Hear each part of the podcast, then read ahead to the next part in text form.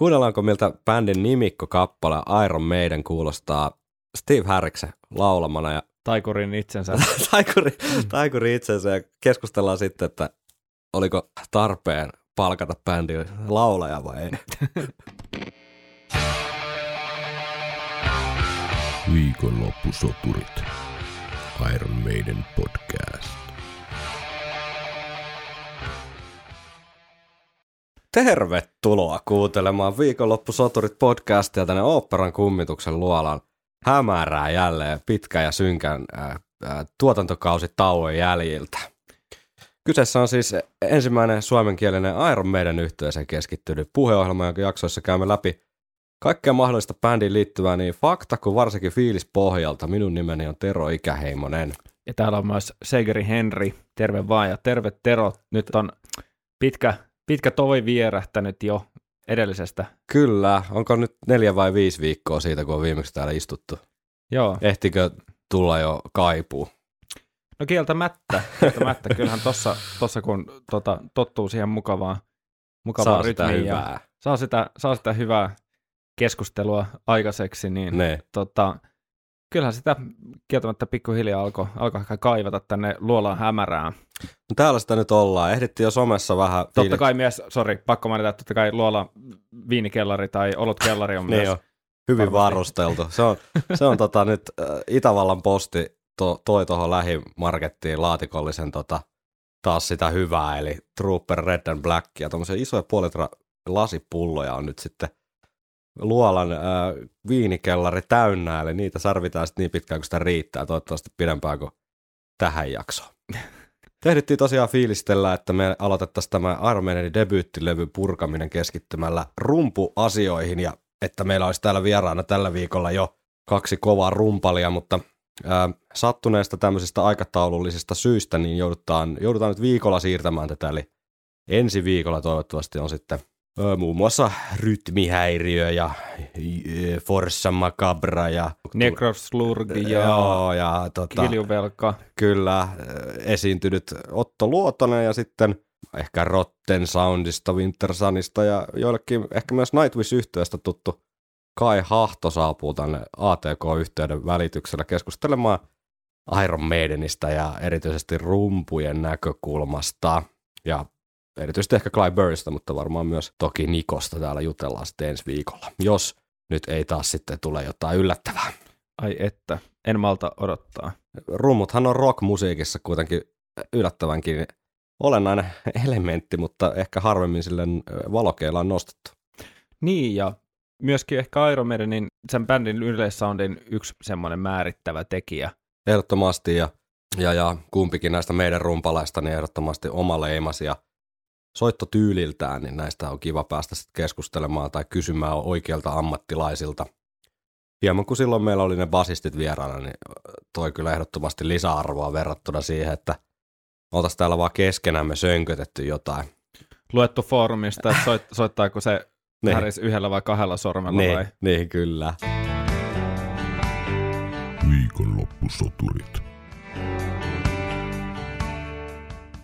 Mutta mitäs Henkka, oliko, onko meillä mitään niinku uutisia tai kerrottavaa tästä eh, tammikuun ajalta? Ainakin Iron Maiden leirissä ollaan oltu, jos nyt ei aktiivisia, niin ainakin s- sillä niin kuin siinä laitamilla aktiivisia, eli siellä Brucehan on jatkanut näitä puhekeikkojaan tuolla Totta.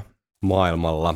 Sitten Adrian Smith ja Richie Cochonehan on kanssa aloittanut nyt sitten oman Smith Cocheen projektinsa ää, keikat tuolla Amerikassa. Whiskey ja Go Go Clubilta, eli kohtalaisen sillä lailla legendaarisesta rock-luolasta aloittivat soittamaan. Joo, ja siellähän on soinut muun muassa eräs Smith-hitti Wasted Years ainakin, mitä, mitä tota, someen on uskominen Kyllä, kyllä.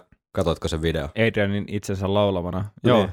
Joo, se oli kyllä ihan, ihan hienoa katsottavaa, kun sai niistä Adrianin sulosista kurlauksista nautiskella. joo, ehdottomasti.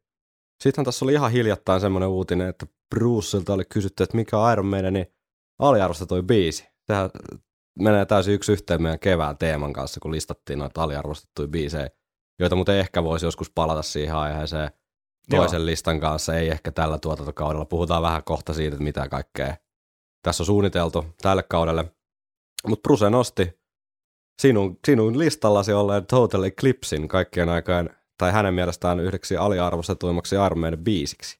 Joo, ja ei ihme, onhan se kova biisi. Kyllä, niin, kyllä.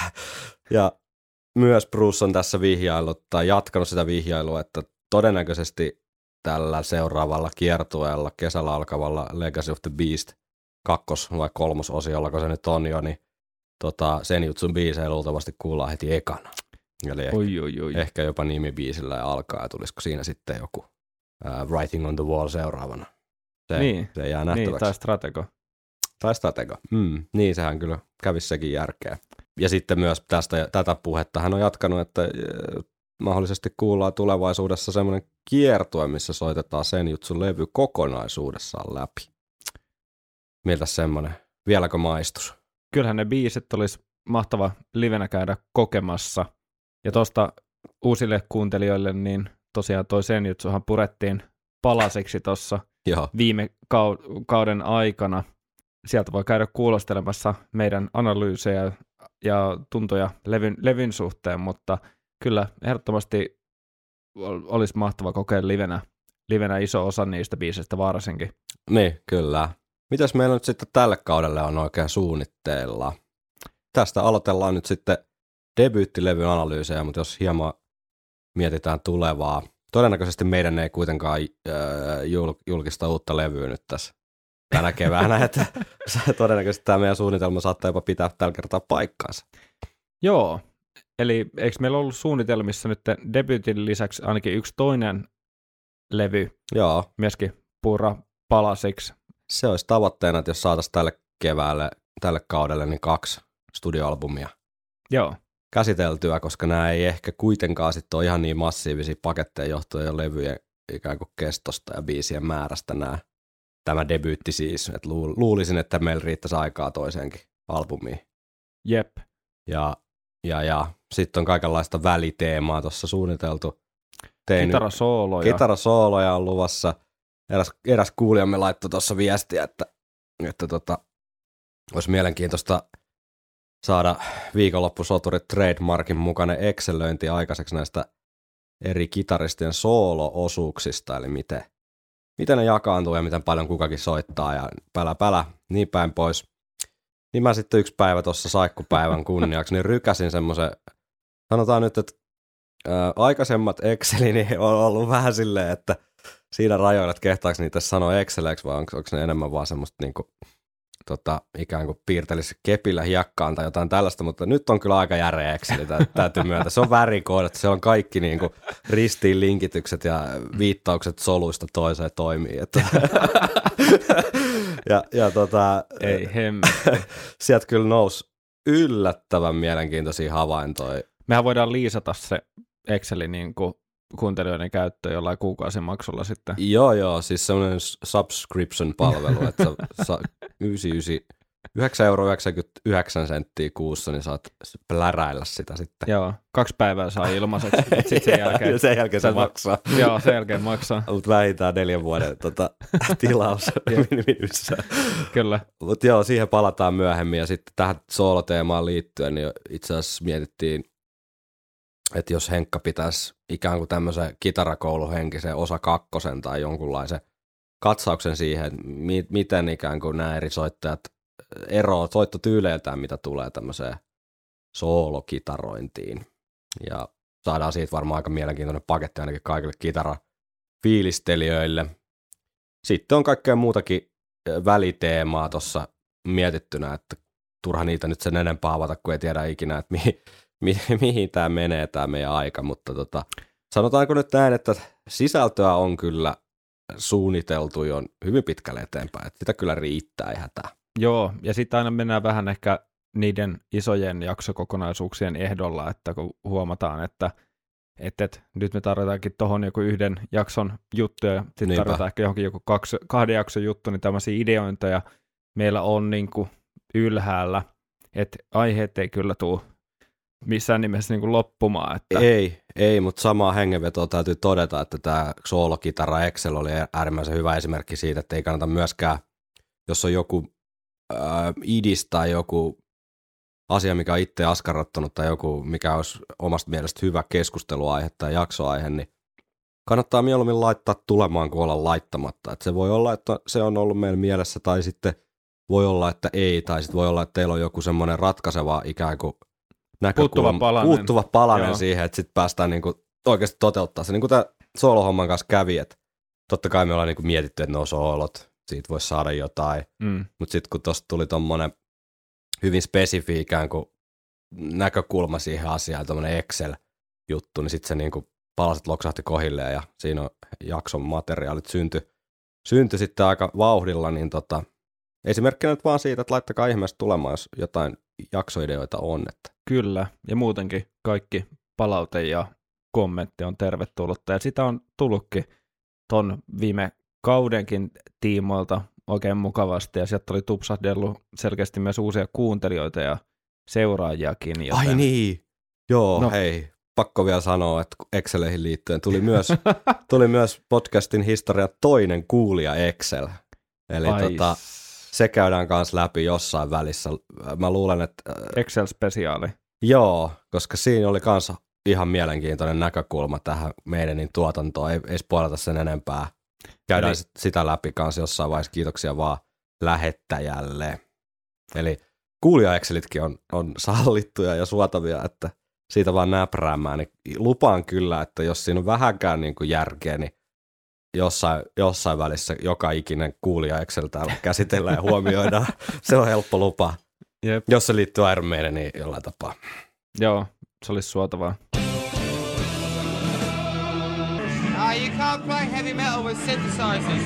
Ah. Iron Maidenin debyyttilevy. Mitä ajatuksia sulla Henkka tuosta Iron Maidenin debyyttilevystä? Ihan semmoisia karkeita ensiajatuksia ennen kuin sykelle, sukelletaan tonne levyn taustoihin ja pikkuhiljaa sitten ää, biisianalyysien pari. Aika hemmetin vahva debyttilevy. Mm. Öö, tavallaan se antaa sävyjä siitä bändistä aika monelta kantilta. Jep. että siellä on, on jo vähän niin kuin viitteitä ja vivahteita semmoisesta eeppisestä menosta, Mm. mutta myös siitä ää, tulevista tuplakitarameiningeistä, tai, Mm. tai siinähän on, ne on hemmetin vahvana. Joo. Ehkä no, paljon enemmän kuin nykyään, niin. mutta sekin voi liittyä tuohon aikaan mm. myöskin. Mutta kyllä mulle tulee ensimmäisenä mieleen ehkä semmoinen niin kuin energia, Mm. joka siinä on. Mun mielestä soundi on parjattu ehkä turhaan. Mm. Musta siinä on oikein raflaavat soundit. Mm. Ja kyllä siinä kuulee sen, että bändi on soittanut helkkaristi ja treenannut, Mm. että se on niin kuin tiukkaa ja se liittyy myös siihen energiaan. Mm. Että kyllä monilla aikalaisilla bändeillä tai myöhemminkin, tai siis millä tahansa bändillä, niin tota, eka levy voi olla enemmän sellaista vähän niin kuin semmoinen tietynlainen koetinkivi tai semmoinen, että lähtisikö tämä nyt tästä. Mm. Että et, siellä voi olla niin kuin pari hyvää biisiä Mm. ja jonkunlainen konsepti tai jonkunlainen bändin oma juttu kasassa, vaikka ei sitten välttämättä koko levyllistä hyviä biisejä olisi. Niin. Niin kyllä tässä mun mielestä on aika lailla niin, että ei tässä ole huonoa biisiä Ei. oikeastaan. Ei. ei. Niin kyllä mulle tulee semmoiset fiilikset, että tämä on semmoinen levy, mihin mä itse voin palata milloin tahansa. Mm. Mitä sitten? monipuolisuus on yksi semmoinen kyllä asia, mitä ei ehkä mun mielestä tarpeeksi korosteta tuon levyyhteydessä. Se on kuitenkin aika mielenkiintoinen ikään kuin miksi niitä kaikki meidän varhaisia vaikutteita ja Steven varhaisia vaikutteita. Että siellä on sitä niin kuin punkahtavaa katuhevi meininkiä, brawleria. Sitten siellä on tällaista niin kuin 70-luvun proge-fiilistelyä Strange Worldia. Sitten Mm. siellä on se niin kuin Balladi on, balladi, sitten löytyy, löytyy sitä eeppistä meidän, niin kuin sä sanoit, esittelevää Phantom of the Operaa, missä yhdistyy sitten se ep- epiikka ja progemaisuus ja mm. se sellainen meidänin juttu, muun muassa myös laukka komppi. Ja, tota, kyllä. ja tota, sitten löytyy toki näitä i- ihan niin kuin ikonisia, ikonisia Iron Maiden kappaleita. Ja Niin nimibiisi. nimibiisi ja, ja Running Freetä ja tämän tyyppistä. Mutta kuitenkin ne on loppupeleissä sit aika semmosia, että et se sekamelska jotenkin sen ei ehkä pitäisi toimia ihan niin hyvin kuin se toimii, tiedätkö? Että jos ne elementit laittaisi paperille näin, mikä on siis, ei päädä pelkästään välttämättä tuohon levyyn, mutta meidän Mm. niin ylipäätään, mutta mun mielestä tossa levyssä ne on tiivistettynä silleen 40 minuuttia, niin kuin aikamoinen sekamelska Mm. ikään kuin vaikutteita, mitkä sitten kuitenkin kimpas toimii ihan sairaan hyvin ja luo sen niin kuin meidän soundi ja sen meidän, meidän maailman. Mä en ole miettinyt tota, ton moni, monipuolisuuden kannalta oikeastaan, koska se on jotenkin aina soinut, soinut niin yhtenäisenä Niin, kyllä. tavallaan. Mutta nyt kun sä sanot sen, se voihan, o- sehän voi just liittyä siihen, että kun toihan on laittu tosi tiiviiseen pakettiin, Mm. että jos ne olisi tuossa vaiheessa lähtenyt venyttää niin kuin yhtäkään biisi, tai sanotaanko näin, että kaikki biisit olisi ollut minuutin pidempiä, Mm.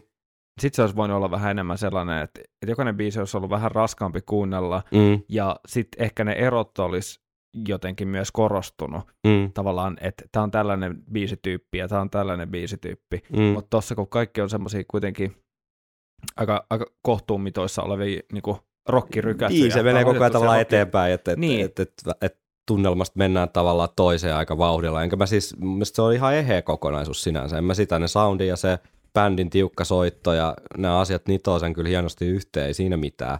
Jep. Itse siis tykkään, sanotaan nyt, tämä ehkä menee viikkojen päähän loppukeskustelun aiheisiin, mm. mutta kyllä tämä on hyvä pohjusta. Tämä on ihan mun, mun siis varmaan top, top vitoses meidän, Joo, meidän levyistä. ehdottomasti.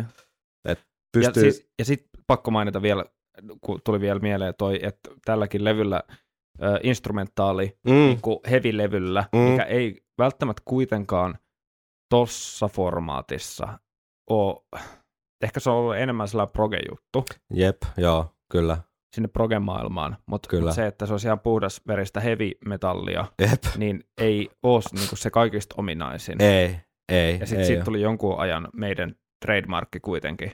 Niin, kyllä. Ja sitten mikä on ollut mielenkiintoista nyt, noihin bi- päästään niin biisianalyyseihin myöhemmin, niin kun näistä monista biiseistä löytyy vähän niin kuin varhaisempia versioita, Joo, mi- totta. mitä ei niin kuin suurimmasta osasta meidän levyistä löydy, Jep. eikä biiseistä. Ja mekin Et- ollaan niitä kuunneltu muuten Mm.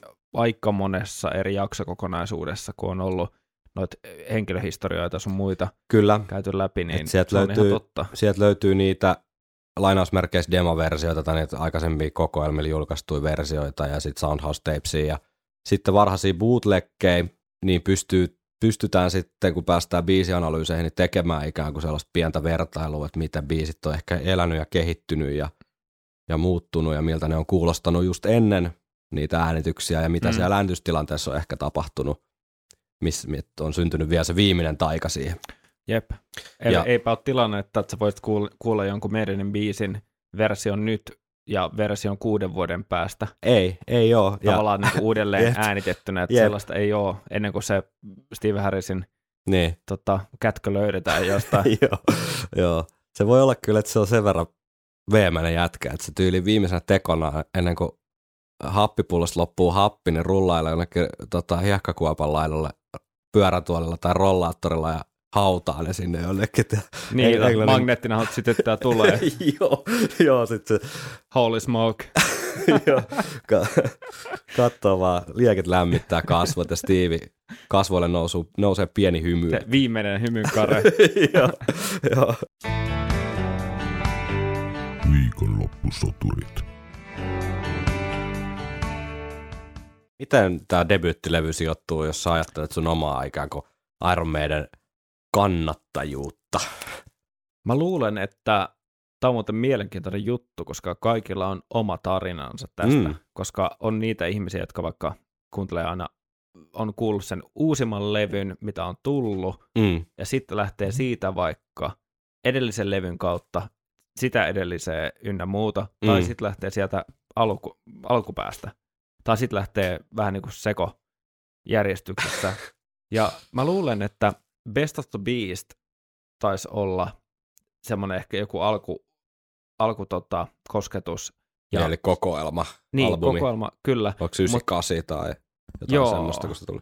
Joo, mutta mulla ei sitä silloin tietenkään vielä ollut. Mutta hyvin, hyvin pian sen jälkeen, niin mä luulen, että ton Brave New Worldin kautta Mm. lähdin debyyttiin aika lailla. Joo, Voi olla, että Power Slave oli ennen sitä, okei. Okay. Mutta aika mielenkiintoinen reitti tavalla. Ei ole Joo. niinku suorin reitti. Niin, ei, ei ollut suorin, mutta eli, eli toisin sanoen, että mä luulen, että mä oon hypännyt aika pian sen jälkeen, kun musta on tullut tosi fani varmaan just Brave New Worldin aikaan. Ja, Tosi fani. Niin, kyllä Joo. niin kova fani kuin 12-vuotias voi olla. Joo. Niin mua ehkä silloin jo kiehtoi, ja se kuvaa ehkä meikäläisen musiikin kulutusta ja kulttuurin kulutusta muutenkin, että haluaa mennä sinne, tiedätkö, alkujuurille. Joo, ymmärrän. Mä luulen, että se on mennyt just silleen, että jos ei mulla ole ollut Power Slave siinä välissä, niin mä oon kyllä mennyt just sinne syvään päätyy. Mm. Ja tavallaan mä oon silloin jo soittanut vähän aikaa, että mulla oli jonkunlainen semmoinen, ehkä joku sellainen muusikkouden idea tai kitaristin Mm. arkkityypin tai kitaristin semmoinen persona tai semmoinen identiteetti, millä mä tavallaan lähestyin sitä. Mm. Okay. Tai jonkunlainen varhainen muusikon identiteetti. Mm. Ja, ja mua kiinnosti tavallaan ehkä se jollain niin kuin, jossain alintajunnassa, että miten tämä bändi on löytänyt tiensä tähän. Koska Aivan. mä olin kuullut just sitä Best of the Beastia, jossa oli kuitenkin tosi laaja-alaisesti. Mm. Ja ehkä mua kiinnosti se, että miten tämä matka on mennyt. Mm. Ne aivan. Tämä vähän joo. romantisoituu näin jälkikäteen, niin, niin. mutta mä muistan sen, että se on ollut tosi varhaisessa vaiheessa. Ja kyllä mä oon silloin niin kuin, tavallaan, silloin mä oon tykännyt jo ekasta levystä ihan hemmetisti, ja se ehkä kuvastaa myös sitä, että mitä varten on tykännyt muustakin, koska toi on, kuten tota, juteltiin, että tuossa on vähän kaikkea. Mm. Kyllä. Iron Maidenissä on myöhemminkin. Niin kuin Iron on myöhemminkin vähän kaikkea. Että siellä on Mm. sitä nyanssieroa, että se ei ole sitä yhtä biisiä. Mm. Niin kyllä se on sitä niin kuin varhais-yläaste aikaa.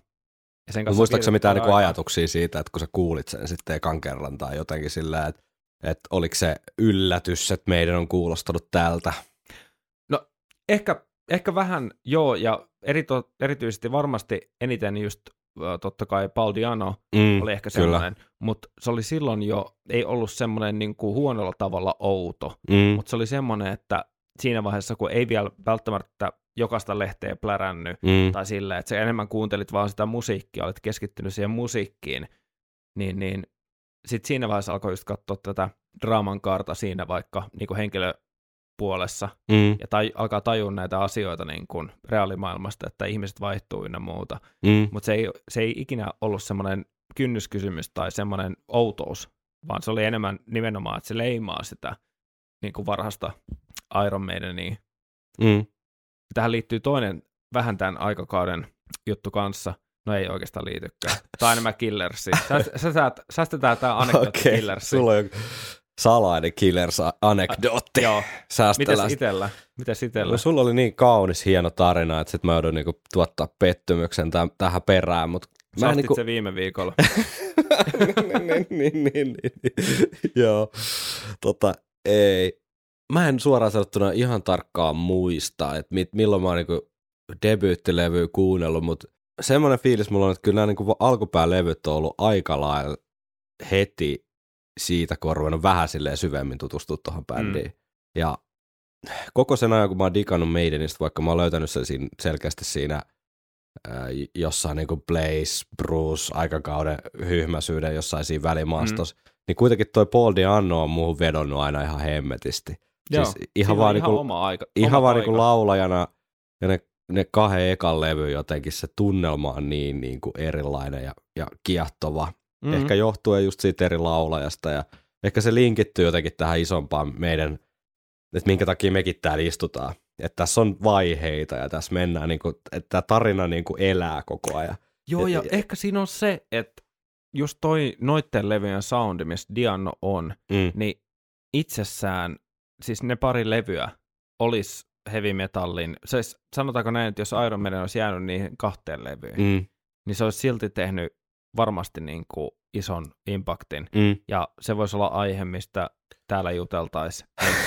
Ei ehkä ihan viikko podcastin- viikko toisensa perään, ei, mutta niin, ei ehdottomasti. viikko toiseen, mutta mut sillä, että, että sen takia ne on niin kuin yksinään Mm. niin mielenkiintoisia ja niin jotenkin, että niissä ei ole, niissä ei ole mitään niin kuin, ehkä se on se, että kun niissä ei ole mitään vajaavaisuuksia, Mm. että se mm. toimii. Mm. Että jos ne olisi Mm. tehnyt kolmannen ja neljännen levyn samalla kokoonpanolla, Mm. niin ei ole sanottu, että etteikö se olisi toiminut. Ne. Meidän vaan lähti niin kuin eri suuntaan ja nä, tälleen retrospektiivisesti katsottuna paljon isompaan ilmaisuun ja siihen, mistä se tunnetaan ja mistä mm. me digataan tosi paljon. Mm. Mutta se on just jännä tavallaan, että se on, se on tosi niin kuin iso vedenjakaja toi laulajan vaihdos, Joo, ilman että siinä vanhassa olisi ollut mitään vikaa, ne, siis ilmaisuksellisesti ne, tai, tai niin kuin teknisesti. mm. Että se kuulostaa helkkari hyvältä, jep, niin, niin totta kai bändikemiat on asia tavallaan niin kuin erikseen. niin. Ja kyllä mä koitan jotenkin sillä, että kun mä en suoraan, suoraan ei mulla ole mitään sellaista niinku hetkeä, että mä muistan, että mä olisin kuunnellut debyyttiä ollut silleen, että hemmetti, miten hyvä levy. Mutta jos mä tällä ikään kuin tutkin näistä todiste, todistusaineistoa, debyytti on varmasti siis kymmeni kertoja enemmän kuunneltu itsellä niin kuin Killers. Ja Joo, ei siinä, että Killersissa ole mitään vikaa, mä tykkään siitäkin. Mutta se, se, ehkä kertoo vaan siitä, että debyytti on aikanaan tehy, tehnyt muuhun sit jonkinlaisen vaikutuksen. Että se on jäänyt semmoiseksi, tiedätkö, go-to-levyksi, että mitä kuuntelee silloin, kun on vaan semmoinen fiilis, että no mitä mä nyt kuuntelisin. No miksei vaikka Iron Maidenin debyyttilevy. niin se voi aina kuunnella. Niin, se voi aina kuunnella ja kyllä se on ollut tosi kovas kuuntelussa ja tosi merkittävä itsellä tässä meidän jotenkin koko, kokonaisuudessa. Mm. Ja siksi on ihan mielenkiintoista päästä sitä tässä purkaa. Mä muistan myös varhais teini-iästä, varmaan siitä, tämä on ollut ehkä 11-12, jotain sitä luokkaa, niin silloin kun on ehkä niin kuin ostanut tuon levyn, mm. nyt puhutaan ehkä vuoden marginaalilla, niin, mutta mä muistan sen, että silloin kun Phantom of the Opera lähti soimaan, ja sitä kuunteli, ja sitten riffe lähtee Ne. sen intron jälkeen. Se introhan kuulosti ehkä vähän hölmöltä, ne, niin kuin teinin korvaa, ne, mutta kun se lähtee, se biisi ja osat vaihtuu ja osa on, jokainen osa on catchimpi kuin edellinen, ne, niin mä muistan, että sitä on kuunnellut ihan repeatillä ja ollut vaan silleen, että onko tällaista musaa oikeasti olemassa ja, ne. ja tota, tosi jännä. No Kyllä se nyt kuitenkin on olemassa ja jos ei mitään muuta todisteita siitä ole, niin meidän seuraavat jaksot. Kyllä. Ah, melkein koko kevät tai keväällähän useampi viikko käytettiin tällaiseen tota Iron Maiden historialliseen nypertämiseen ensin Peto herää jaksokokonaisuudessa, tai siis ensin Steve Harris jaksokokonaisuudessa ja sitten Peto herää jaksokokonaisuudessa ja, ja tota, nyt palataan hetkeksi tämmöiseen äh, historia tuota, tuota, nypertämiseen, eli mm, tässä alkuvaiheessa on nyt vähän vähemmän sit mitä ääniklippejä ja muita, kyllä täälläkin ihan mun mielestä hauskoja poimintoja löytyy, mutta tota, pohjustetaan hieman tätä debyyttilevyä. Ei mennä nyt supersyvällä sinne kevään juttuihin, missä, mitä silloin perattiin läpi. Ää, Jos haluaa kertauksena tai olet uusi kuuntelija, niin kannattaa kuunnella noin viime, viime kevään Steve Harris ja tota, tota, Peto herää jaksot, niin ne on varmaan niin kuin oiva, oiva kyllä, tähän. suosittelen ottamaan, tosta ehkä vähän trooperia. Suosittelen ottamaan ne pohjille, jos ei ole, ei ole kuunnellut, koska jatketaan nyt suoraan, aika lailla suoraan siitä, mihin silloin jäätiin. Eli mehän jäätiin siihen, että bändi debyyttilevyn kokoonpano oli kasassa ja bändi sai levytyssopimuksen Emiltä vuoden vaihteessa 79-80. Siinä sitten erittäin nopeasti asiat eteni siihen pisteeseen, että oli jo aika äänittää sitten sitä levyä, mitä varten se sopimus oli sitten rustattu. Tämä debyyttilevy kokoonpano ei ehtinyt olla kuin ihan pari-kolme viikkoa kasassa ennen kuin bändi marssi sitten tammikuussa 80. Palataan tarkkaan päivämäärää tässä myöhemmin, mutta todennäköisesti 19. tammikuuta tämmöiseen studioon kuin Kingsway Studioon. Se on meikäläisen nimipäivä. Onko? Oh. No niin, hienoa. Sori, multa meni sun nimipäivä ohi. Ei se mitään. On, Et, on tärkeämpikin asioita tapahtunut silloin. niin, no joo, totta. Mutta tota, se on täällä tämmöinen vähän niin kuin, tiedätkö, että silloin 80-luvulla niin ei ehkä mikään enää niin kuin seksikkäin studio. Että aikanaan on ollut aika legendaarinen paikka niin kuin 60-luvulla rollareet ja tota, Lennon ja McCartney ja The Animalsia ja Jimi Hendrixia siellä rampannut.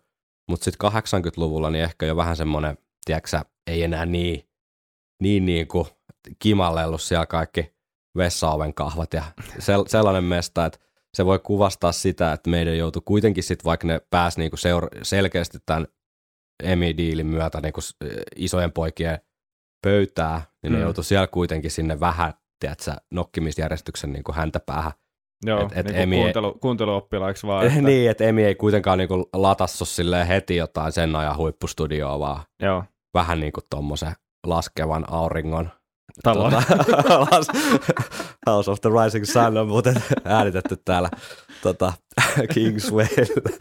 Mutta tota, se on siellä ihan Lontoon niin kuin ydin, ydinkeskustassa, ihan Londona ja Buckingham Palacein niin kuin vierelle. Et siinä voi ehkä nähdä tämmöistä tietynlaista luokkasiirtymää sitten sieltä tota, Itä-Lontoon poikia niin kuin luokkaretki sitten tänne Länsi-Lontoon puolelle bisnesytimeen. Eli jos nyt sitten ei ole kevään asiat tiukasti muistissa, niin kerrataan. Eli bändin kokoonpanohan oli tässä vaiheessa myös siis debyyttilevyn kokoonpano, eli rummuissa Clive Burr, kitaristit äh, Dave Murray ja Dennis Stratton, bassossa totta kai Steve Harris ja laulajana Paul Dian, katukolli Paul Dianno. Tämmöinen tuottaja kuin Will Malone tässä. Hänhän oli ihan kuitenkin tota nimekäs tuottaja, siis paperilla oli muun muassa Black Sabbath ja Meat Loafin kanssa, joka muuten hiljattain menehtyi hänkin. Rauha hänen sielulleen, eli periaatteessa piti olla aika tekijämies, mutta mut bändi muistelee, että hän ei ihan hirveästi itse asiassa osallistunut tähän levyn tuottamiseen, vaan lähinnä suora sitaatti Steviltä. Löhösi tuolissaan jalat miksauspöydällä ja luki jotain vitun country lifea. Se on tämmöinen niin maaseudun tulevaisuustyyppinen lehti tai enemmän aikakauslehti, mutta kuitenkin maaseudun asioita käsittelevä aik- Maaseudun elämää. Joo. Niin Will Malone ilmeisesti keskittyy enemmän sitten tähän. Et sekin kertoo varmaan vähän tästä niin meidän niin, tiedätkö, asemasta tässä skenessä. Joo, Että et jo tällainen tuottaja on ollut silleen, että aivan sama, että hän, hänelle maksetaan tästä jotain ja te voitte pojat puuhailla mitä lystää, te olette joku ihan nobody mm. bändi. Steve jatkaa, että olisimme voineet raahata kadulta kenet tahansa ja istuttaa hänet tuottajan tuoliin ja lopputulos olisi ollut ihan sama. Lopputulema oli sitten se, että bändi käytännössä niinku itse tuotti tämän studioääniteknikon kanssa koko levy, että Will Malone ei ilmeisesti hirveästi siihen puuttunut ja se sitten mahdollisti monenlaisia asioita, muun muassa sen, että hiljattain bändiin liittynyt kitaristi Dennis Stratton, niin hän sai ehkä sitten vapaammat kädet kokeilla erilaisia erilaisia asioita, mikä oli ehkä hyvä asia. Palataan mm. niihin myöhemmin, mutta saattoi sitten lopulta koitua myös Deniksen kohtaloksi siinä mielessä, että aiheutti myös kitkaa nämä Denisin, Denisin tota, kokeilut siellä studiossa, että hän ei eh, Steven makuun ja varsinkin Rod Smallwoodin makuun, niin lisäili vähän liikaakin juttuja sinne joihinkin biiseihin. aivan. Palataan niihin myöhemmin. Dennis hän on tässä myöhemmässä ajassa niin päässyt jopa väittämään, että että tota, hän olisi ikään kuin tuonut tämän kitaraharmonia-ajattelua Iron Maideniin nimenomaan täällä debyyttilevy äänityksessä. Että sitä ennen Maidenillä ei, ei ollut nämä kitaraharmoniat, jotka nykyään on semmoinen kuitenkin yksi niistä meidän soundin kulmakivistä, niin, niin, niin kova juttu. Palataan tähänkin asiaan sitten biisianalyysien ja todistusaineistojen myötä myöhemmin, että onko näin vaiko eikö. Meillä on muuten edelleen linja auki täällä tota meidän storeissa, niin me laitetaan Instastoriin aina ajankohtainen kysymys jakson alussa. Se tuli unohdettu tuossa sanoa, mutta me tässä luetaan sitten näitä, näitä tota, teidän vastauksia tämän jakson aikana. Nyt me kysyttiin siis, että ihan vain fiiliksiä ja mielipiteitä debyttilevystä, niin täällä on Magetsi ehtinyt kommentoimaan, että suosikkialbumi, Phantom ehkä meidän niin kovin biisi ikinä. Niin, saattaa hyvin olla. Viikonloppusoturit. 13 päivää Steve Harris muistelee ja ilmeisesti lähteenä on myös hänen päiväkirjan merkinnät tuolta ajalta, että siihen voi olla suhteellisen luottavaisin mieli. Niin 13 päivässä 8 plus 1, 9 biisiä kasaan. Miltä se kuulostaa? Onhan toi ihan mahdollista. On sitä lyhyemmässäkin ajassa levy äänitetty. Mutta viitaten tuohon sun alku, alkukeskusteluun, niin Mm. ei se ainakaan mi- millään tavalla kiireen niin kuulu siinä mun mielestä. Siis jengihän niin kuin Ei, ja mun sound... mielestä 13, 13 päivää ei tunnu edes hirveän vähältä. Niin, niin joo. Mutta et, et, et, jotenkin se sävy on musta ollut vähän niin kuin Stevenkin jutuissa tai ylipäätään siinä, että ne on aika, aika haipakas vedettiin purkkiin, mutta mm. just se, kun ne on treenattu niin Niin, kun on tiukkaan treenattu niin kuntoon, hyvin. niin, Jep, mä luulen, että siellä on ehkä aika mennyt enemmän sit siihen tuotantopuoleen mm, ja enemmän paukut ja stressi on ollut ehkä enemmän siinä tuotannossa tavallaan kuin sit siinä itse vaikka äänittämisessä. mm, Et ehkä se, että jos, jos bändis ottaa biisin helkkarin hyvin mm, ja sitten tulee se vaihe, että okei, tämä on menossa levylle ja me voitaisiin tehdä niitä pieniä, vaikka jotain ylidubbauksia johonkin, mm, just, just jotain pieniä viime silauksia, niin siinä vaiheessa, jos tuottaja ei ole kartalla tai ei ole edes niin kuin läsnä, mm, niin siinä vaiheessahan just tämmöiselle kuitenkin aloittelevalle, no ei aloitteleva bändi, mutta studiotyöskentelyssä aloitteleva bändi, joka tekee kuitenkin niin, omaa merkkilevyään niin, ja haluaa haluu niin kuin jättää jäljen sillä, niin tavallaan siinä vaiheessa mä ymmärrän just ton katkeruuden, mikä tuosta on jäänyt. Että jos on Aivan. jätetty heitteelle, ja sitten sulla on kuitenkin siellä taustalla se helkkari hyvin soitettu ja hyvä, hyvin sävelletty biisi. Mm. Ja sitten on se, että nyt olisi aika niin kuin, että Ja sit, sitä nyt ei niin vaan kuin, sitä jätkää kiinnosta niin tehdä Niin, parhaansa sen eteen. niin, että miten me saataisiin näistä soundeista vielä paremmat. Niin. Miten, miten me saataisiin niin kuin jo, johonkin jotain fiilistä lisää, johonkin jotain, mikä ei liitty, mikä ei liity enää mitenkään vaikka soittamiseen tai Mm. itse sävellykseen. Mm. Niin mä luulen, että ehkä siinä, siinä just on tavallaan koeteltu hermoja. Tämä on jännä tämä soundi, soundi juttu, siis tämä debyytin yllähän on semmoinen vähän semmoinen niin maine, että et, et siinä on huonot sound, jotenkin se tuotanto on niin kuin heikko Joo. versus sit Killersit ja, tai Killers ja siitä eteenpäin. Mutta mä en ole tiedä, että se ikinä niin kuin ajatellut. No niin, opera kummituksen luolas kummittelee. Se oli, se oli Will Malonein Will- hahmo, Will ei ole Will haamu teki interventio, että pojat nyt loppuu se selän takana paskan puhuminen. Joo, tuolla siis levy kaatui ja tuopit kaatui ja kaikkea kaatui. Kaikki kaatu. Kaikki kaatui. No niin, mutta Siitä tota, huolimatta. Niin, siis, niin, niin, niin tota, siis ekan kerran kun mä luin jostain sellaisen niin jonkun nettikeskustelun tai jonkun sitaatin, että Steviehän ei niin kuin, tykkää näistä soundeista, mm, niin mä olin silleen, että mitä hemmettiä, että mä en mm. mm. koskaan ajatellut puolta ajatustakaan siitä, että etteikö tämä levy kuulosta ihan törkeä hyvältä. Joo, ei, ei ole tullut itsellekään mieleen. Ja ehkä... Sitä... Ja nimenomaan, mutta en tarkoita biisejä, vaan sitä, sitä kokonaan niin kuin tuotantoa. Niin. Niin, ja sitten Mielestäni Killers kuulostaa paljon huonommalta, jos nyt lähdetään jo tähän, tähän debattiin. Mutta. otetaan seuraava jakso alkuun, alkuun tota, yleisökysymys. Ne, Killers vai Iron Maiden soundit. Mutta mut siis en mäkään ole koskaan miettinyt tota. Ehkä jotenkin sitä ajattelee asiaa hirveän sillä tapaa objektiivisesti, että mä mietin, että mikä aika silloin on ollut ja mi- missä vaiheessa tuo Niin. bändi on ollut ja Totta. tiedätkö, paljon, ni, paljon, paljon niillä on ollut budjettia ja kaikkea tällaista.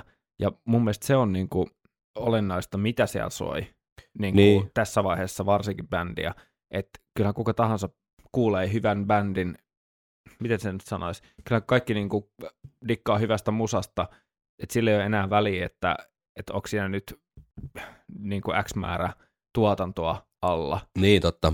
Sitten puhutaan siitä niin kuin marginaalista, että et, et, tota, kun se menee kaikille kansalle, että se voi olla, että sillä voi olla jotain appealia tai niin kuin tätä tarttumapintaa jollekin massayleisölle, jos siinä on jotain tiettyä tuot, tuotantoa takana, mutta Mm. se, että ton musan ja ton levyn arvoa, niin kuin se ei vähennä tavallaan millään tapaa. Ei. Ja sen takia mäkään en ole ikinä pystynyt ajattelemaan jotenkin sitä. Tai Mm. mm. niin kuin, toi on mun mielestä absurdi ajatus jotenkin. niin. Siis Siis jos katsoo tätä, että, että joo, että hyvä levy, mutta tosi huonot soundit. Joo, joo että en, en mä oikein jaksa kuunnella, kun Killersilla on paremmat soundit. No, Killerskin on hyvä levy, ei nyt lähdetä tähän pilaamaan tätä tunnelmaa heti happamoittamaan Hyvä Mai- bändi. Maito, hyvä bändi. Joo, mutta 13 päivää aikaisemmin viittasi siihen, että todennäköisesti 19. tammikuuta 1980 meidän Asteli Studioon, niin 13 päivää siitä eteenpäin niin tarkoittaisi ensimmäinen kahetta 1980, eli suoraan studiosta helmikuun ensimmäinen päivä, niin meidän lähtee Metal for Mathas kiertueelle. Tämä on myös tällainen niin kuin vähän varotin, niin mennään taas tänne meidän historian tota, hämärään tässä nyt lujaa. Hyvin merkittävä pieni palanen kanssa tässä meidän isos tarinankaaressa, tai ainakin tässä pienessä tarinankaaressa, joka on tämä varhaisen meidän ikään kuin nousukiito. Tälle kiertueelle, jos muistatte muuten Metal for Mathas kokoelman, niin siinähän oli meidänin kappaleita myös. Mutta tota, Metal from Mathas kiertue, niin kokosi niin kaikki nämä New Wave of British Heavy Metal ikään kuin kärkinimet ensimmäistä kertaa tässä mittakaavassa niin kuin sama sateenvarjo alle. Et siellä oli, no Motorhead oli pääesiintyjä, se oli selkeästi niin kuin naksauksen isompaa koko luokkaa tuossa kohtaa kuin nämä muut, mutta sitten oli muun muassa Samson laulajana, Bruce Dickinson siinä kohtaa samalla kiertueella ja Saxon, ää, iso, iso nimi, ja lämpäreinä sitten vähän keikoista riippuen, niin muun muassa Angel Witch, Diamond Head, Praying Mantis ja Urchin, eli, kyllä, eli tota Adrian Smithin ää, bändi. Eli kyllä tässä niinku piiri pieni pyörii ja meidän oli mukana tällä Metal from Mathas kiertoa alkupään keikoilla. Dennis Stratton muistelee Run to the Hills biografia-kirjassa, eli virallisessa Iron Maiden historiikissa. Kiertueen tunnelma oli aivan uskomaton. Valojen himmetessä yleisö alkoi pitää pelottavaa ääntä. En ollut koskaan kokenut mitään vastaavaa. Meidän sai yleisön aivan hysteeriseksi. Eli jos kerrataan vähän sen verran, että Dennis oli kuitenkin niin kuin naksauksen kokeneempi puoli ammatti tai ammattimuusikko, mutta huonosti vaan ammattimuusikko. Eikö ne kaikki ole? niin, niin, niin, niin tota, Puoliksi tienaava ammattimuusikko. niin, niin tota, että hän oli kuitenkin kiertänyt, selkeästi enemmän niin kuin kiertänyt niin kuin naksauksen isompia keikka-areenoita meidän niin verrattuna. Totta. Mutta silti tämä tuli niin kuin järkytyksenä, että, että minkälainen vastaanotto siellä todellisuudessa sit oli. Et kuvaa hyvin sitä momentumia, joka meidän tässä vaiheessa on, on ollut. Et levy on nyt sitten äänitetty, mutta se ei ole vielä pihalla, kun meidän lähtee tänne Metafon Matas kiertueelle. Mutta se pohjatyö, jota meidän teki vuosikaudet ja me tehtiin muutama viikko keväällä, niin tota, se alkoi nyt tuottaa sitä tulosta toden, toden, toden teolla. Ja, ja, ja vastaanotto oli sen mukasta. Kyllähän tuo aika kova, kova tota kattaus, jos samalla keikalla olisi vaikka Motorhead, Iron Maiden ja tota Angel Witch, niin kyllä se Mm. maistus. En kyllä skippaisi Samsonia ja Saxonia No en mäkään nuoren Tai Urginia. tai Urginia varsinkaan. Mutta en uskaltanut nyt lupaa tässä, kun ei ole sitä dataa heti saatavilla, että miten nämä niin jakaantui mi- millekin keikalle, mutta että kaikki bändithän ei ollut joka keikalla. Mm. Mutta siitäkin on varmasti olemassa Excel jossain. Niin jo, niin jo. You can't play heavy metal with synthesizers. Mutta täältä kiertueelta löytyy yksi hauska pieni Maiden knoppi, nimittäin toinen päivä helmikuuta 1980, eli, eli ihan tässä Metafon Mathas kiertui alkupäässä, niin keikalla Wakefieldissä, niin Paul Dianolla oli äänen kanssa pahoja ongelmia ja hän ilmoitti, että hän ei pysty esiintymään. Siinä sitten pojat pohti, että no mitäs nyt sitten tehdään, että laulaja on kumminkin, että on meillä se Transylvania, mutta on muissa biiseissä pitäisi periaatteessa jotain laulaakin, että, se, että tota, ei ole kuitenkaan instrumentaalibändi. Ja Dennis Stratton sitten tämmöisen Michael Brandwoldin YouTube-kanavan haastattelussa niin muistelee vapaasti suomennettuna Steven kanssa käymään keskustelua tältä keikalta. Seuraavasti. Sanoin Steville, että meidän on pakko soittaa keikka. Keikka on loppuun myyty ja ihmiset ovat maksaneet lipuista. Steve kysyi, että miten me muka se tehdään. Vastasin, että kyllähän me osaamme sanat. Takaan sinulle, että kun heitämme keikan ilman poolia, hän ei koskaan enää peru keikkaa, koska tietää, että pystymme siihen ilman häntäkin. Aika moista psykologiaa. Joo, ja lopputulos on siis se, että Wakefieldin keikasta löytyy bootlegki, jossa Steve Harris laulaa. laulaa. Siis tämä pätkä yksinään olisi ansainnut alkuspiikin jo niin kuin tämän jakson alussa. niin, kyllä. Tämä on Niin. kova juttu. Kuunnellaanko miltä bändin nimikko-kappale Iron Maiden kuulostaa tuota Steve Harriksen laulamana ja Taikurin itsensä. taikuri, taikuri itsensä ja keskustellaan sitten, että oliko tarpeen palkata bändin laulaja vai ei.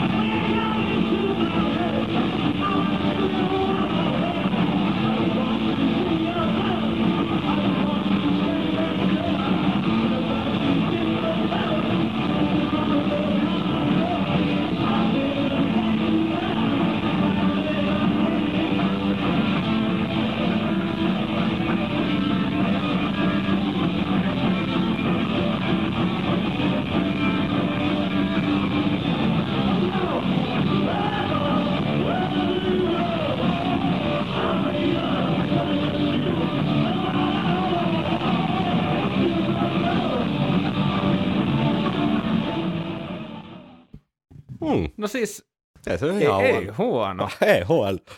Siis toi olisi voinut olla niin kuin äänivikainen Paul Dianno ihan hyvin. niin, niin, niin. Mutta kyllä pojat niinku, ei voi tavallaan työmoraalin puutteesta ää, heitä syyttää. Että ei, siis laulaja on kipeänä, niin ei muuta kuin tykitellään sitten ilman laulajaa. Ja Niin. ihan, ihan hyvinhän se meni. joo, joo, kyllä. Meidän, e, niin kuin sanoin aikaisemmin, niin Iron meidän esiintyi näillä, ihan vaan näillä alkupään keikoilla tätä Metafon Mathas kiertuetta, koska Steve sitten palasi jo puolivälissä helmikuuta 80, niin Lontooseen tällä kertaa Morgan Studiosille miksaamaan tätä bändinsä debyyttilevyä. Ja hyvin legendaarinen, hyvin legendaarinen studio, jossa muun muassa Yes, Kings, Pink Floyd, Jethro Tull, Led Zeppelin, Black Sabbath ja itse UFO oli käynyt aikanaan materiaaleja äänittämässä. Mä veikkaan, että tämä on Nice. kyllä Steville maistunut tämä lokaatio. No ihan varmasti. Kyllä tollasesta on saanut ihan, ihan, ihan varmana semmoisen niin henkisen boostin. Eli 11, 11 Metafon Mathas keikkaa lopulta meidän ehti soittaa, mikä osoittautui sitten itse asiassa pieneksi onnen kantamoiseksi, eli kun he ikään kuin keskeytti tämän kiertueen ja äh, siinä välissä sitten ehti levy ilmestyä, niin bändin suosio oli myös taas kerran noussut seuraavalle tasolle ja kaikki lisäkeikat, mitkä sitten puukattiin ikään kuin korvaamaan näitä pois jääneitä Metafon Mathas kiertueen keikkoja, niin sitten myöhemmin myytiin hetkessä loppuun, eli, eli sitten kyllä bändi pääsi esiintymään entistä intohimoisemmalle yleisölle. Onko meillä tullut somen kautta mitään kommentteja levyyn liittyen? Katsotaan, kyllähän tuolla on some laulanut. Mm, No täällä on Horst A-nimimerkki. Horsti. Horsti. Aika lailla keskiluokkaa tuotannossa. Phantom of the Opera, yksi kovimpia biisejä ikinä missään. Mm, fakta. Phantom of the Opera mainittu. Sitten täällä on Malinen Sami. Soundi on tuhnu, mutta biisit rautaisia. Phantom of the Opera on briljantti. Hyvä debyytti bändiltä. Siinä on neljä väitettä, mistä mä oon kolmesta samaa mieltä. Mutta jokainen kommentti on, jokaisen kommentti on maininnut Phantomin erikseen vielä. Mm, Joten vaikka ei mitenkään ohjailtu siihen suuntaan. ei, ei kyllä. Siihen päästään kevään mittaan. Jep. Mutta joo, tämä alkuvuosi 80 on meidänille tosi vauhdikasta aikaa, tai koko vuoden vaihde 79-80. Siellä on debyyttilevyaänitys, siellä on Metafon Mathas kiertuetta ja hirveästi tapahtuu tosi merkittäviä juttuja. Ensimmäinen niistä 8. helmikuuta 1980, niin meidän ensimmäinen sinkku Running Free julkaistaan ja se menee suoraan sinkkulistan sijalle 34. Ja tota, ää, julkaisupäivä, niin Run to the Hills-kirjassa se mainitaan 15.2., mutta kaikkialla muualla niin 8.2., joten luotetaan nyt sit siihen. Mut siis kova suoritus siihen aikaan, kun miettii, siis le- levyn julkaisuun palataan ihan hetken kuluttua, mutta eka sinkku suoraan, suoraan listalle 80-luvulla, sillä on kuitenkin ollut iso merkitys. Sillä on ollut todella viriili lista elämä kuitenkin. Musiikki on tehty paljon. Mutta sitten yksi meidänin varhaisen historia selkeästi isompi ja meidänin suosio, tavallaan mainstream-suosion kannalta yksi isoimpia juttuja on 22. helmikuuta 80. Bändi esiintyy BBCin Top of the Pops-ohjelmassa, joka on sitten viimeinen ikään kuin naula tähän nousukiidon arkkuun, tai en mä voiko sanoa nousukiidon arkkuun, mutta nousu, nousukiidon laivaan tai johonkin positiivisempaan äh, kielikuvaan. Se on se champagnepullo, joka on tota, Niin. räjäytetty sen Iron Maiden tankkerin kylkeen. Joo, just näin. Ja saattanut Kiitoksia. Iron Matkalle. Voyage. Maiden Voyage. tota, Ai että. uh, Top of the Pops, erittäin iso, merkittävä, legendaarinen BBCn brittiläinen musaohjelma, jossa, joka esitteli siis kaikkia tämmöisiä kuumia ikään kuin musatulokkaita ja merkittävän tästä tekee se, että Running Free, bändi soitti siis Running Free biisin livenä siellä ohjelmassa, mikä oli täysin ennen kuulumatonta siihen aikaan. Siis ainoastaan Beatles ja The Who oli sitä ennen soittanut livenä tv ja kaikki muut playbackina. Jos sä nyt mietit sit tätä kontekstia, niin onhan se aikamoinen, aikamoinen juttu. Bändi on muistellut sit myöhemmin, että tästä ikään kuin TV-äänitystekniikasta johtuen, niin he ei pystynyt soittamaan mitenkään silleen, kun he soittaisi jossain, jossain tota klubin hämärässä vaan. Rasking Armissa. Niin, Raskin Armsissa, vaan tota, muun muassa Clive Burryn rummut pehmustettiin ja tota, kitaravahvarit vedettiin ihan niin kuin minimiin sen verran, että sieltä vaan just just lähtee ääntä. Että et se, et se TV-tekniikka, sen ajan TV-tekniikka pystyi niin kuin käsittele, käsittelemään se asia. Ja Dennis on muistellut, Dennis Stratton siis, että ää, viereisellä lavalla esiintyi Shakin Stevens. Kun hän jorasi pienen Elvis-tanssinsa, hänen tennistossunsa vingahtelivat kovempaa kuin meidän soittomme. Shaking Stevens oli tämmöinen niin vähän tämmöinen 50s rock, rock and roll revival-tyyppinen jätkä, että hän esitti tämmöistä vähän niin kuin rockabilly-meininkiä ja tanssahteli kuin Elvis, niin jos hänen kengistä on lähtenyt kovempi ääni kuin meidän kitaroista, niin se ehkä kuvastaa tätä, tätä niin kuin volyymiä, millä hän joutui sitten BBCin studiolla soittamaan. Mutta kuunnellaanko näyte Top of the Todellakin. Popsista Running Free? Anna palaa.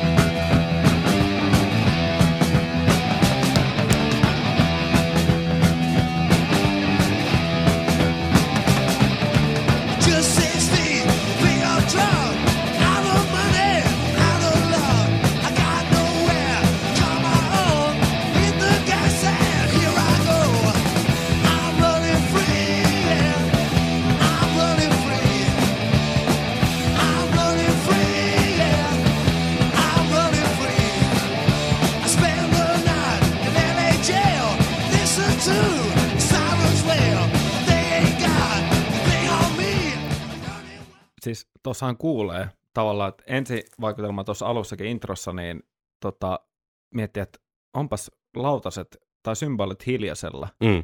mutta tämän kontekstin varjossa tota, Clive on joutunut soittaa ne vaan ihan piru hiljaa. niin, Se niin. kuulostaa siltä, että sä vaan niinku kosketat sitä Joo, symbolia, että sit vaan kuuluu pieni kush.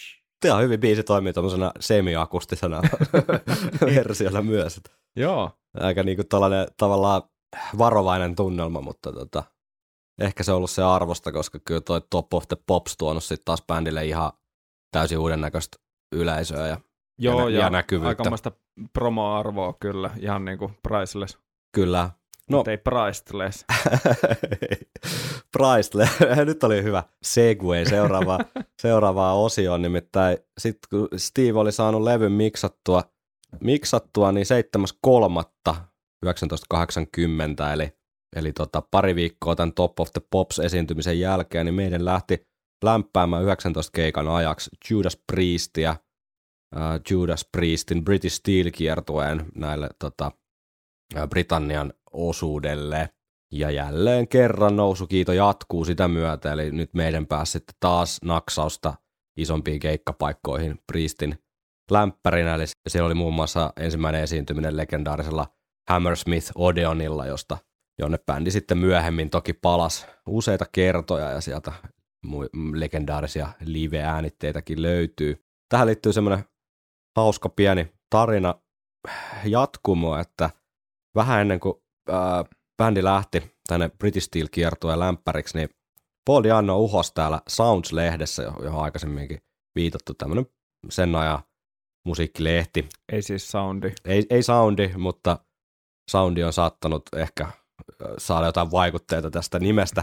Niin tota, Paul Diano uhos, että meidän pyyhkii Priestillä lattiaa niin sanotusti, ja se aiheutti sitten hieman tällaista pahaa verta, koska jos tätä kontekstoi tätä statementtia vähän sitten siihen historian ajankohtaan, niin Judas Priest kuitenkin edusti semmoiset pikkusen, pikkusen niin kuin, äh, vanhempaa sukupolvea tai semmoista niin kuin edelläkävijä sukupolvia. Meidän näyttäytyi sitten ehkä pikkusen tämmöisenä niin kuin uho, uhoavina nousukkaina tässä, tässä kohtaa. Ja ilmeisesti sitten tunnelma ei ollut ihan superhyvä kuitenkaan näiden bändin välillä. Ja tästähän on pitkään jatkunut tämmöinen tietynlainen pieni niin kuin nokittelu tai vastakkainasettelu, joka tuskin nyt enää on sille varsinkaan bändi, bändin sisällä mitenkään semmoinen eh, olemassa oleva tai jotenkin merkittävä asia, mutta Tuossa vaiheessa kuitenkin kundit on tavallaan, ehkä se ikäero on tossa maailman aikaan tuntunut.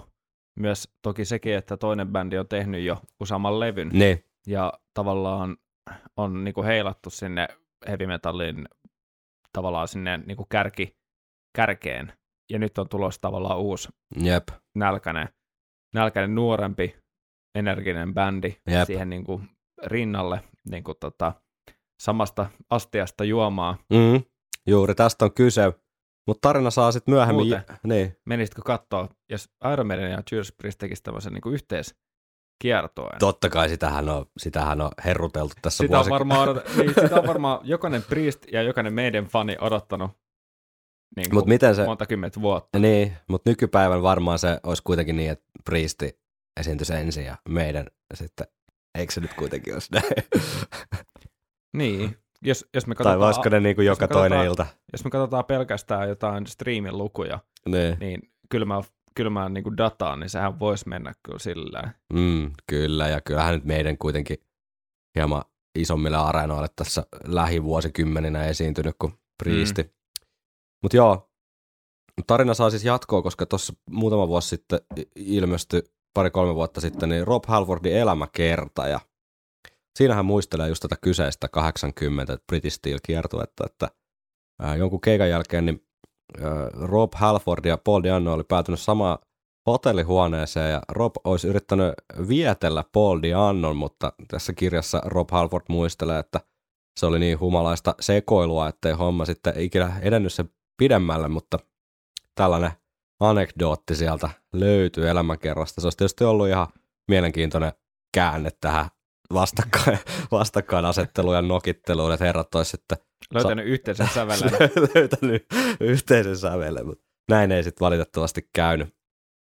Ää, keikka tahti on tässä kohtaa, niin kuin myöhemminkin ja aikaisemminkin, niin todella rajua ja tässä nämä kiertueet sulautuu ja jatkuu toinen toisensa perään. Palataan näihin nippeleihin myöhemmin, ei se kaudet on nyt supersyvälle, mutta tästä ikään kuin tästä British Steel kiertueen jälkeen niin meidän lähtee sitten suoraan omalle headliner-kiertueelle, jonka aikana sitten tämä debyyttilevy ilmestyy. Joo, Running Free sinkku, niin kuin käytiin läpi, niin il- ilmestyessä nousi siellä 34 sinkkulistalla, mutta sitten kun tämä meidän debyyttilevy ilmestyi 14.4.1980, niin se tärähtikin sitten suoraan Isossa Britanniassa listan sijalle neljää ja säilyi kuukauden ajan täällä listalla ja myi siinä aikana kuukaudessa siis niin 60 000 kappaletta. Dennis Stratton muistelee, levyn nousu listoille oli täydellinen shokki. Me istuimme bubissa, kun joku Emin tyyppi ryntäsi sinne ja sanoi, te olette nousseet suoraan neljänneksi. Menimme ulos ja aloimme hihkua. En tiedä, onko sitten ollut Top of the Pop siinä syynä vai mikä, mutta tota, Hmm. aika järeä entranssi tavallaan tähän Joo, skenee debyyttilevyllä. Kyllä, ja heavy, heavy metallilla listoille. Kyllä. Ja levyhän on myynyt silleen sitten vuosien saatossa ihan kohtuulliset 300 000 kappaletta Isossa Britanniassa ja Saksassa 250 000 ja Kanadassa 100 000 ja näin päin pois, että kyllä siellä on sitten ediä liikkunut levykaupan hyllyiltä kohtuullisen hyvää tahtia. Viikonloppusoturit. Mitäs Henkka, olisiko tässä hyvä hetki päättää tämä kauden aloitusjakso ja mennään ensi viikolla sitten vähän ehkä levyn kansitaiteeseen ja sitten jos nyt ei pahat henget tule väliin, niin meillä on täällä tosiaan Otto Luotonen ja, ja Kai Hahto sitten vieraana puhumassa hieman Clive Burrista ja ylipäätään meidän niin rumpaloinnista ja debyyttilevystä totta kai myös. Kyllä, tämä on erinomainen paikka. Tuttuun tapaan palautetta otamme mielellämme vastaan ja sitä voi lähettää Instagramia, Facebookia tai sähköpostia pitkin. Sähköpostiosoite on viikonloppusoturit.gmail.com. Joo, ja nykyään Spotifyssa on tämmöinen arvosteluominaisuus, että sinne voi heittää oman arvostelun. Jokaisesta arvostelusta otamme huikan trooperia. Se on ihan varmaa. Niitä on nyt otettu joku 90 tai jotain semmoista. Erittäin kiitettävästi tullut arvioita sinne. Kiitos kaikille, jotka on Kyllä. jaksanut käydä klikkailemassa. Jep, tavoitteena on toki vaan se, että, että, että jotkut muut samanhenkiset tyypit voi, voi löytää podin ja, ja myöskin ihan tämän niin kuin meidän fiilistelyn uudestaan. Mm. Sehän on ollut tässä niin kuin, melkein, se on ollut se niin kuin, homma kruunu, että jotkut on löytänyt Iron Maidenin uudestaan. Juuri näin. Juuri näin, ja sieltä on tota, tullut tosiaan nyt tässä tauonkin aikana palautteita, että tämä jotenkin tämä podcast on herättänyt semmoisen semmoisen kadonneen, tai ei miten kadonneen, mutta ehkä hieman tauolla olleen jotenkin semmoisen meidän niin kuin hekuman uudestaan. Niin sehän on aina hienoa. Se on hienoa. Se voi, se voi, seuraava voi olla joku teidän kaveri. Niin, kyllä.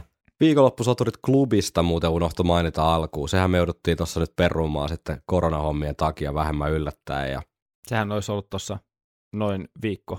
Takaperin. Vi- viikko takaperin, joo, reilu viikko, niin tota, ää, alustavasti siinä maalis-huhtikuussa aaltojen väliin koitetaan sijoittaa tällä kertaa tämä, tämä tota, sinne, sinne suvantovaiheeseen tämä, tämä klubi, eli jos ei ole tuttu asia, niin pidämme Helsingin Kallion on Roksissa Iron Maiden aiheeseen illan, missä pääasiallinen pointti on kuunnella meidän ja ää, laidasta laitaan, ja sitten tota, meille tulee myös äh, Scream for Me Finland-kirjan kirjoittaja ja, ja nykyään ää, Sibelius Akatemiassa tohtori koulutettavana oleva Mikael Huhtamäki puhumaan Iron Maidenin 80-luvun ja ehkä myös 90-luvun Suomen keikoista. No niin, siinähän on käydään läpi. asiaa. Faktaa ja toivottavasti, toivottavasti myös ää, teidän muistojanne sieltä. Eli pistäkää jo nyt korvan taakse, että mielellään kuullaan teidän fiiliksiä, jos olette olleet noilla varhaisilla meidän niin Suomen keikoilla, niin palaamme tähän aiheeseen kyllä monen monituista kertaa vielä. Joo, ja uusi klubin päivämäärä myös mahdollisimman ajoissa, kun saadaan selville, niin se myös ilmoitetaan. Kyllä näin on. Mutta ei mitään, ensi viikolla jatketaan. Kiitoksia kun kuuntelit viikonloppusoturit podcastia, joo, kyllä. joo, se on. Kyllä, ei ole mikään radio-ohjelma Ei, vielä, ei, radiokuunnelma. ei vielä. Me jatketaan nyt Henkan kanssa täällä sitten luolan viileydessä Iron Maidenin fiilistelyä ja toivottavasti tekin teette niin. Ja ensi viikolla. Ensi viikkoa.